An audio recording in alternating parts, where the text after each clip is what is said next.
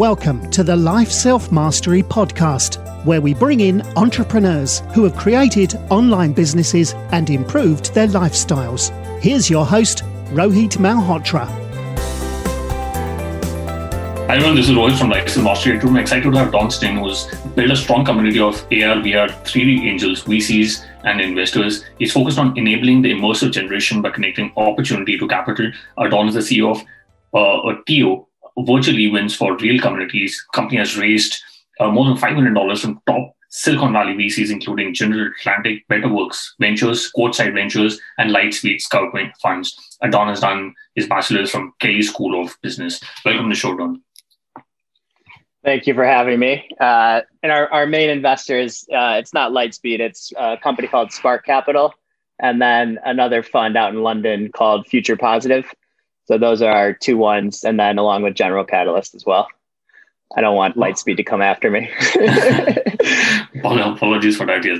Um, but but thank you so much for, for taking the time and and, and speaking uh, on the show. But you know, you know, what got you interested into startups, and how how did you get your start uh, into AR VR? You also invested in a lot of other other startups, and what got you really interested to start Teooh? So it was 2015 is when I first learned about virtual reality. And I was at that point, I was still in university. And so, you know, I was kind of figuring out my interests, my personal interests, my passions, and my life. And I saw virtual reality on a YouTube video. It was from a YouTube channel called Tested. And basically, what Tested does is they take hardware and they pull it apart uh, and they talk about it and then they give you examples of what that type of product can do.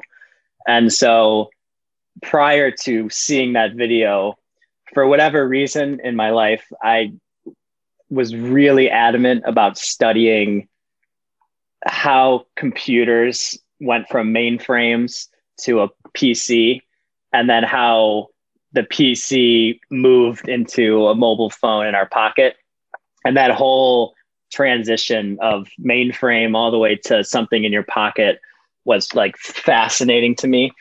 And so, really, it was an interest around the power of new hardware. And so, when I saw the video for virtual reality in 2015, you know, it was like, oh, this is the next evolution of computing. And it to me was like a teleportation machine because it's the closest thing you're going to be able to find to feel like you're in the room with somebody else without actually being in the room. And so that was kind of the initial inception point was if I can become an expert in this technology, it's probably something I could do for the next 30, 40 years of my life and just kind of dedicate myself to that. And so really since that day of seeing the video, you know, for the last 6 years, 6 years, every day of my life I've been trying to help build this industry. And so, um, yeah, but it all started from just kind of understanding the timeline of how hardware evolves and becoming passionate about that, and then seeing this as a puzzle piece that fits into that. Interesting. And, uh, um, you know, uh, 2020 has been uh, got a black swan moment. Uh, we mo- most of the world uh, got back into uh, into you know working from home, and there were other lot of other products like Hopin and Zoom, where people started using these products to to do virtual you know calls and summits and all that. So you know how how how's your company different from Hopin and Zoom? and you know what, what got you really uh, what makes you really different from uh, from you know uh, other webinars and other uh, summit offers? Yeah so it's interesting. When i i started the company uh, we incorporated august 2018 so almost two and a half three years ago. And that was obviously way before covid. And really the the way that that started was when i was living in san francisco which I, I moved to San Francisco in 2015. Um, and rather than get a job, because I, I don't think I'm very employable. My attitude is, is pretty rebellious. Um, so rather than get a job, my thought process was if I can find a really cheap place to live and I can just build a network around virtual reality then something good would come out of that. And so I ended up, uh, if you're familiar with a website called Room Surfing, which is where you're couch surfing basically. So I ended up doing something very similar to that. I met a group of people that had a closet and it was a walk-in closet and it just about fit a twin bed on the ground. And so I, I asked the person who, you know, was living in the apartment if I could sleep in his closet. And so I bought a twin mattress. I threw it on the ground.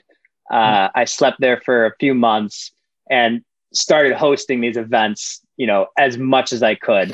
Uh, and I was using meetup.com to host these events. And so I, between 2015 and 2018, I probably hosted 30, 40 different events. And that was everything from a 20 person dinner to a, a 300 person conference. And so I started to really understand what it's like and the power of bringing people together into the same room. And so um, one of the cool things that came out of that was every time we would host an event, somebody who attended would message me and they would say, Thanks for hosting.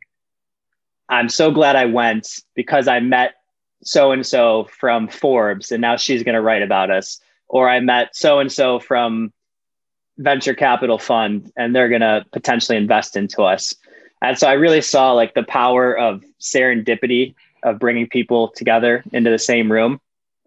So back in 2018, when I was thinking about this idea, I started trying to use Zoom to do our events and uh, other video based softwares. And they're great for one on one conversations and they're great for broadcasting to an audience. But what they weren't really capable of is recreating the feeling of being in the room together and turning to your right and saying something to that person or moving over to the other table and saying something to that table and actually meeting them like you do in real life. Mm. And so as great as Zoom is, you know, it's hard to meet people in a in a 60 person event. And so that was really kind of my thought process was well if that's what I want to do is help people meet each other and I have this really deep understanding of virtual reality technology. Can we surpass video and turn people into avatars and then build virtual rooms that they can go into with each other and actually move around and meet each other? And so that's that's our biggest advantage over a, a video solution is the fact that it's spatialized and so you're able to move around. And now you'll see in today's world there's a lot of companies that are trying to be spatialized with video and it'll okay. kind of put your head into a little box and you can move around the room but that still comes with all of the social anxiety of getting on a video with somebody you don't know and when you're doing that at a rapid pace it's really overwhelming for an introvert. And so my thought process then was well not only can we help people be in the same room together and meet each other we can also make it so that they don't feel self-conscious about themselves. They're not constantly looking at their own face on these videos and they can dress up their character how they want. And so that's expanded into this whole new use case where you can be on the toilet you can be laying in bed you can have the lights off and yet you can still go to our events and nobody knows the difference and so it's now a 24 7 thing uh, you don't need to be self conscious. Before this video, you saw me, I had to turn on the lights. I have terrible lighting. This is in my eyes. You know, none of that would be a problem if we did this as avatars because I could just be comfortable and represented in a way that I wanted to be represented according to how I customize my character. Interesting. And, uh, you know, you talked about avatars, but yeah, uh, how can attendees actually socialize on your app. So once once they've created an, avatar, is it possible for them to move around uh, on, on different booths? Uh, can just walk through, you know, how the product would look like. Exactly. Yeah. So I'll give a kind of rundown of how the product works. So you open the app and you customize your character. You can choose hats, shirts, t-shirts, skin color, uh, weight, uh, shoes, whatever it is. You can go in there and customize how you want to look. Nice. And then you enter into a room. And we have many different rooms, but uh, one of my personal favorite is called the Community Lounge.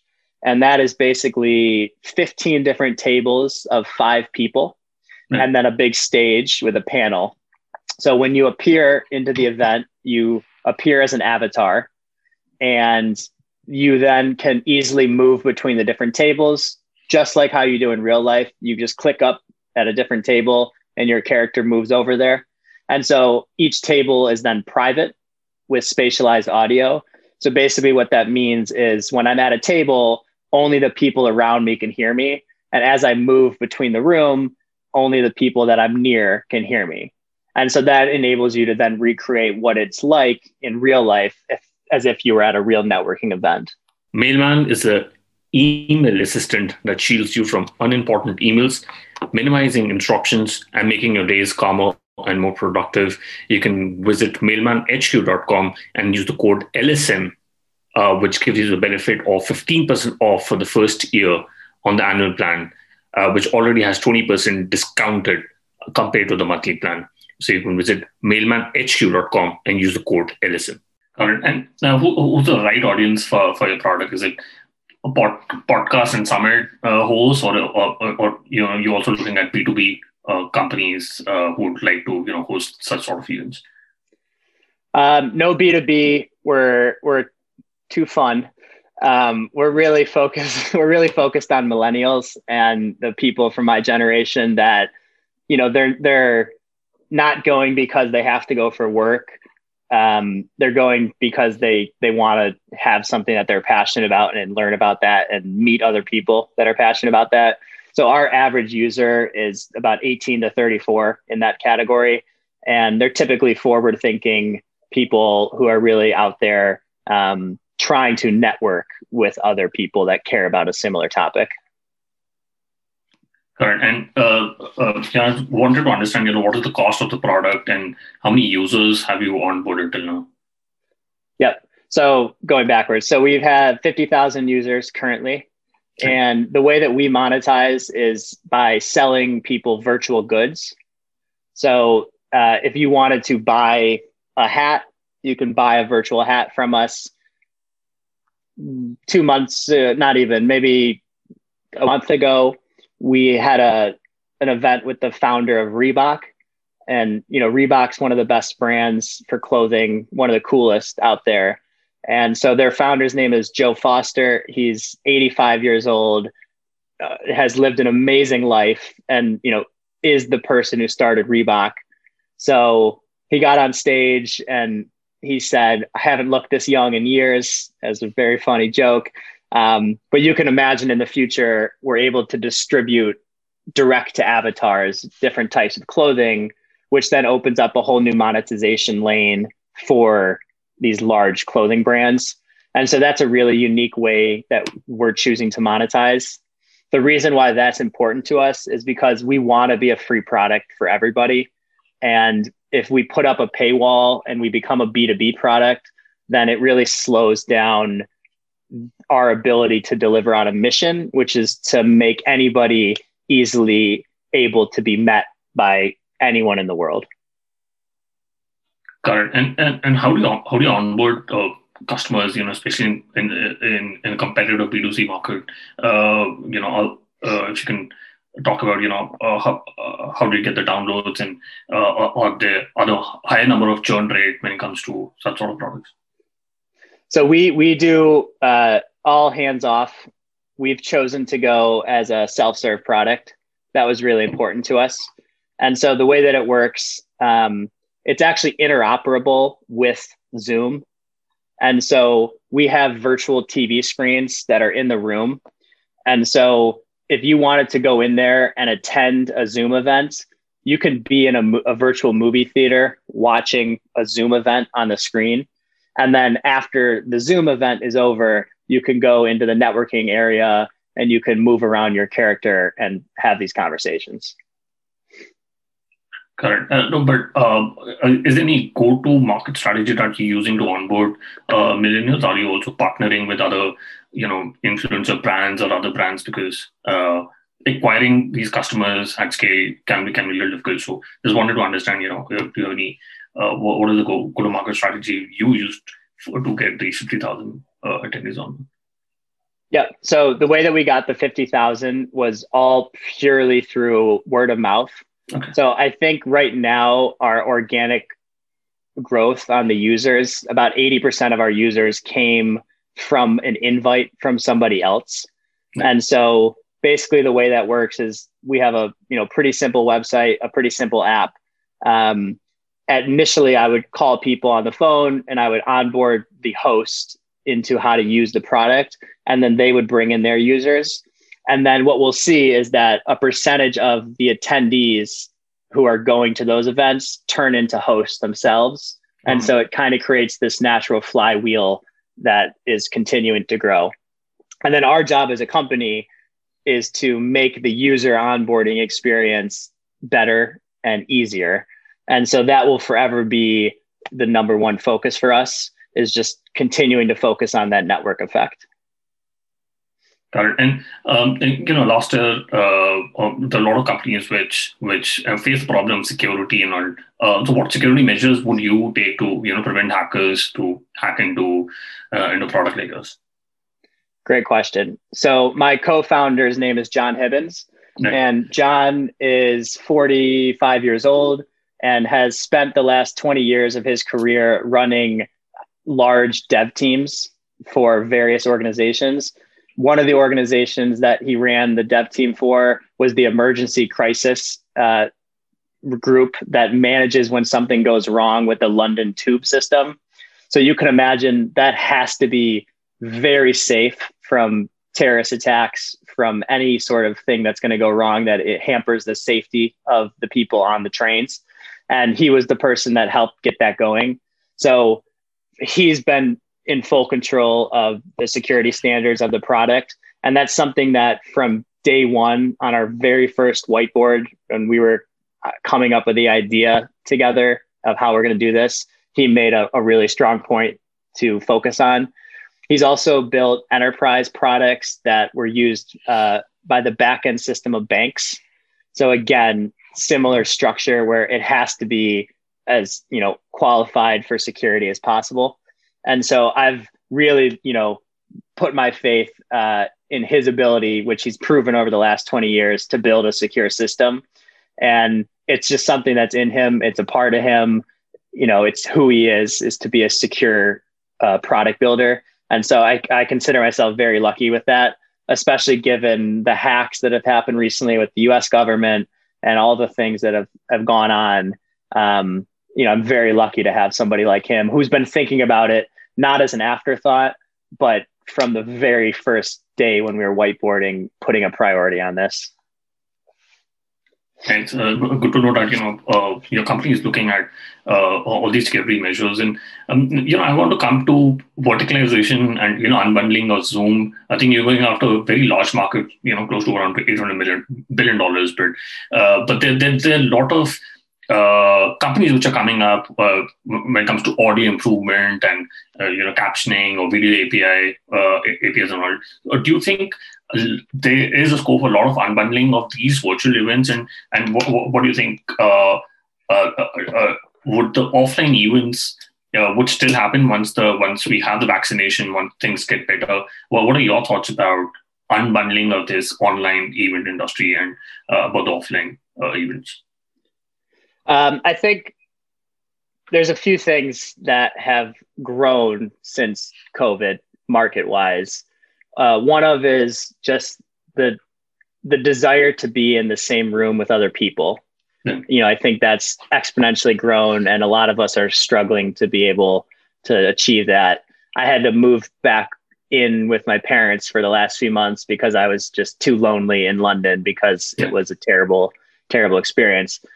Um, so I would say that that will definitely get better. And I'm hoping that we see a, a world that kind of reverts back to what it was before from a social life standpoint and having fun together. I think that's a really important part of human nature.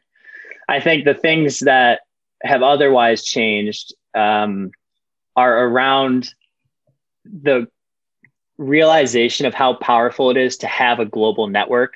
To have an interesting stat for you, did you know that the founder of Beautiful Lives increased the social media presence by 10x. They managed to publish consistently and effortlessly using a robust social media management tool called Social Pilot. Social Pilot is a cost effective social media tool that helps businesses scale their social media marketing efforts. Use livesellmastery.com slash social pilot to get a 14 day free trial.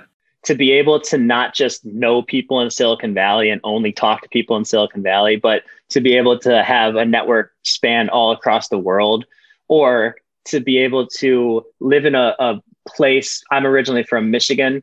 You know, I there was nobody in Michigan that cared about venture capital or or technology at the point when I was living there 10 years ago. And so as a 17 year old back then, you know, it was really hard to meet the right people. And this culture of remote conversations didn't exist. And so, really, what ended up happening was I would get on a very impersonal phone call for 30 minutes or I would have to literally book 10 meetings in two days, fly out, you know, get a chance to meet people in person and come back. So I think the thing that's growing most importantly is the idea of a global network and how important that is. And so that's why we're we're laser focused on helping people meet other people that live across the world.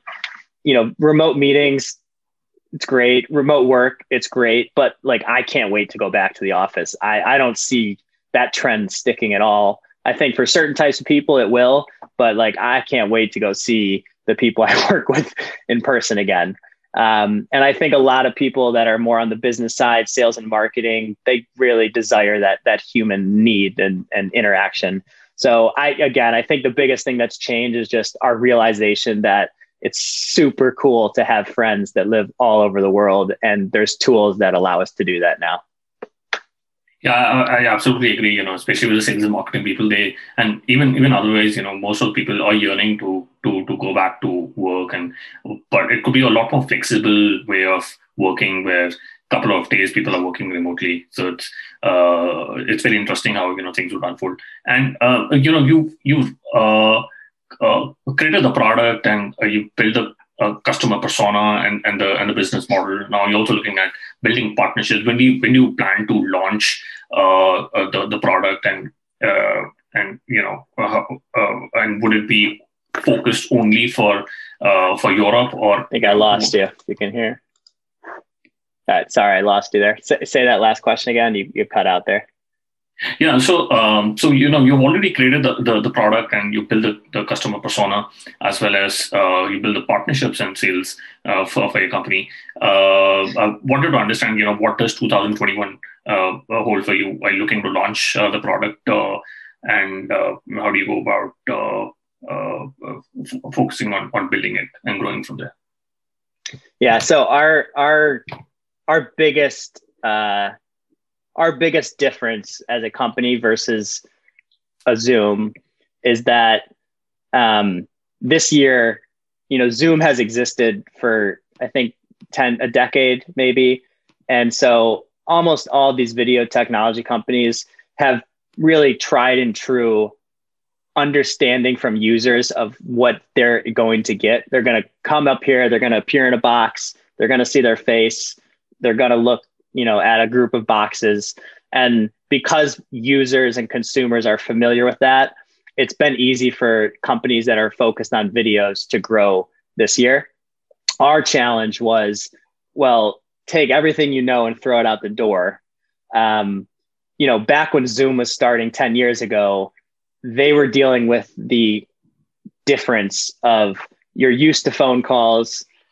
Now us and Skype are going to put you on a video. And that was a big transition, eh, totally different than what people were used to 15 years ago. It was all phone call based.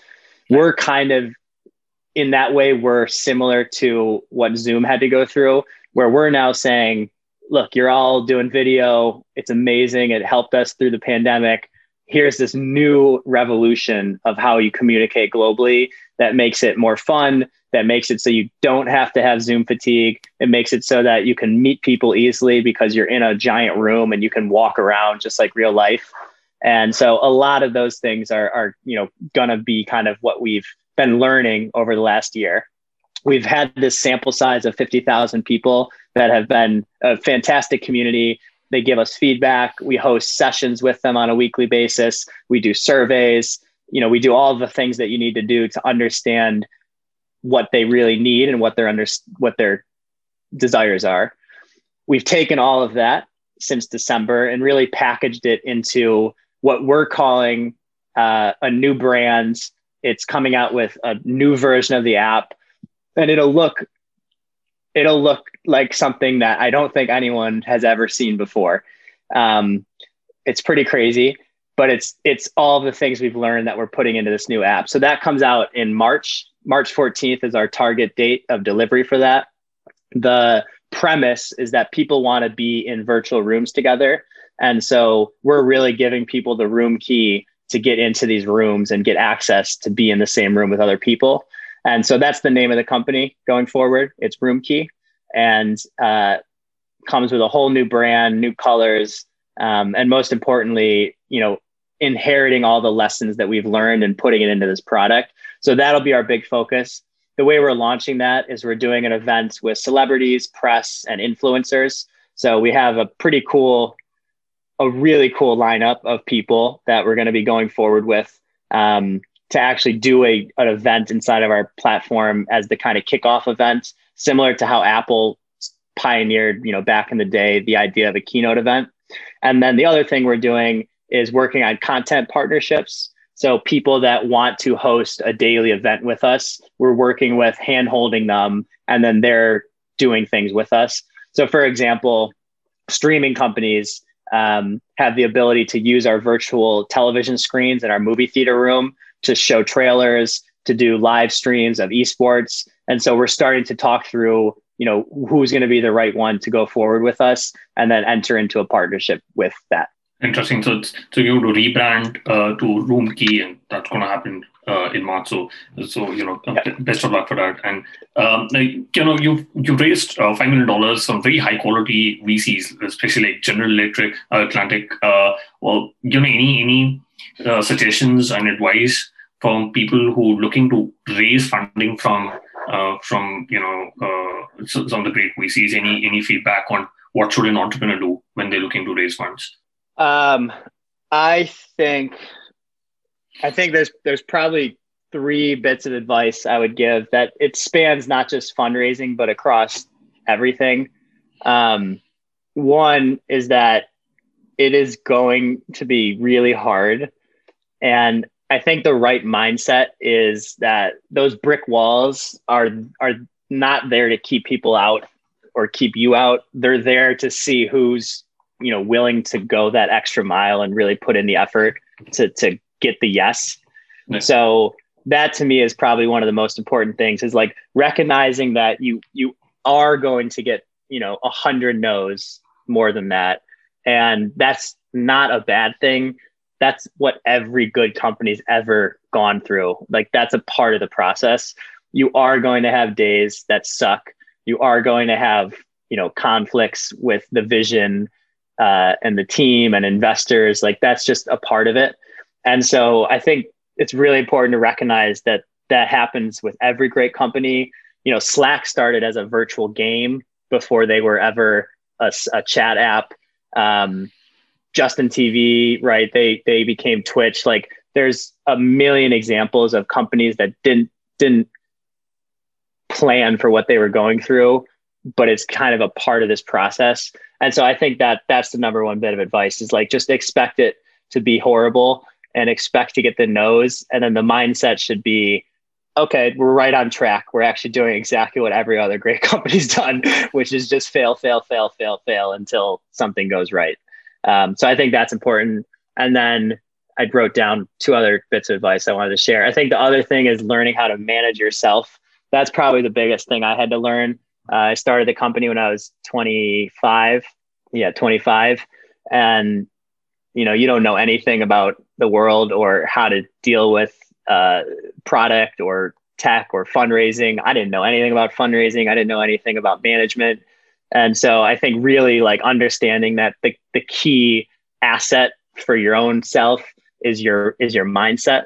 Um, so I started with a mantra, and this is my third bit of advice, but the mantra that I've been told from other founders around what's the right, you know, thing to say to yourself in the morning is just keep saying, it's to be okay. It's to be okay. It's to be okay. Like if you can just believe that, it changes your persona. And it, it, then again, it just, it circling back to the first bit of advice, when you're telling yourself it's to be okay, it's to be okay, you start to accept that all this bad stuff is just a part of what has to happen to get to from A to B. So I, those would be the three things I would say.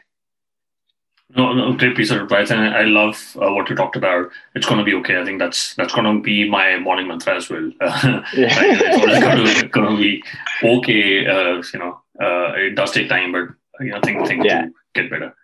Um, so, uh, Don, I quickly want to do the top three. What's your favorite business book? Uh, I don't know if it's business or how you qualify it, but How to Win Friends and Influence People. That had a massive impact on me. My dad told me to read that when I was really young, and it's had a massive impact on me. Um, and that is really just kind of the concept that how you can deal with other people and and how you you know the power of a network comes out of that book uh, the other book that is very business focused which is hilarious it's called the little book that beat the market, maybe the little blue book that beat the market. It's written by a high powered finance person who has a son and a daughter who are maybe seven and eight years old. And he writes the book for them.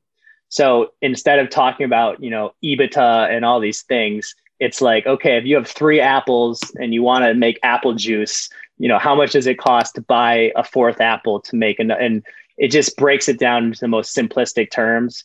Um, so that was one that really helps. Uh, I think anyone of any age kind of understand, you know, how the economics of a business should work and and how you measure success. Uh, we'll put that in the show notes. And you know, if you could go back in time when you started working on on uh, Teooh, uh, which you rebranded as Swimkey, what is the one thing you would have focused on or done anything differently? Uh, I would have it's so hard to know that because again, I think it's all part of the process. Um, you know, there's a million things and there's also no things I would change. I think prob- probably the, the, the most common thing that founders do wrong um, is they overbuild product and under test with users. And so I'd say if if that was something I could have gone back, I would have focused more on building a community earlier uh, rather than focusing on the product. But again, there's no precedent for a you know a virtual ecosystem that's built for people to socially network. It just doesn't exist in in today's world. So I think a lot of this stuff we just had to kind of go through and, and learn over time. Right. Got it. And do you have any favorite online tool, for example, uh, a Gmail, uh, Slack, Notion? So- Notion.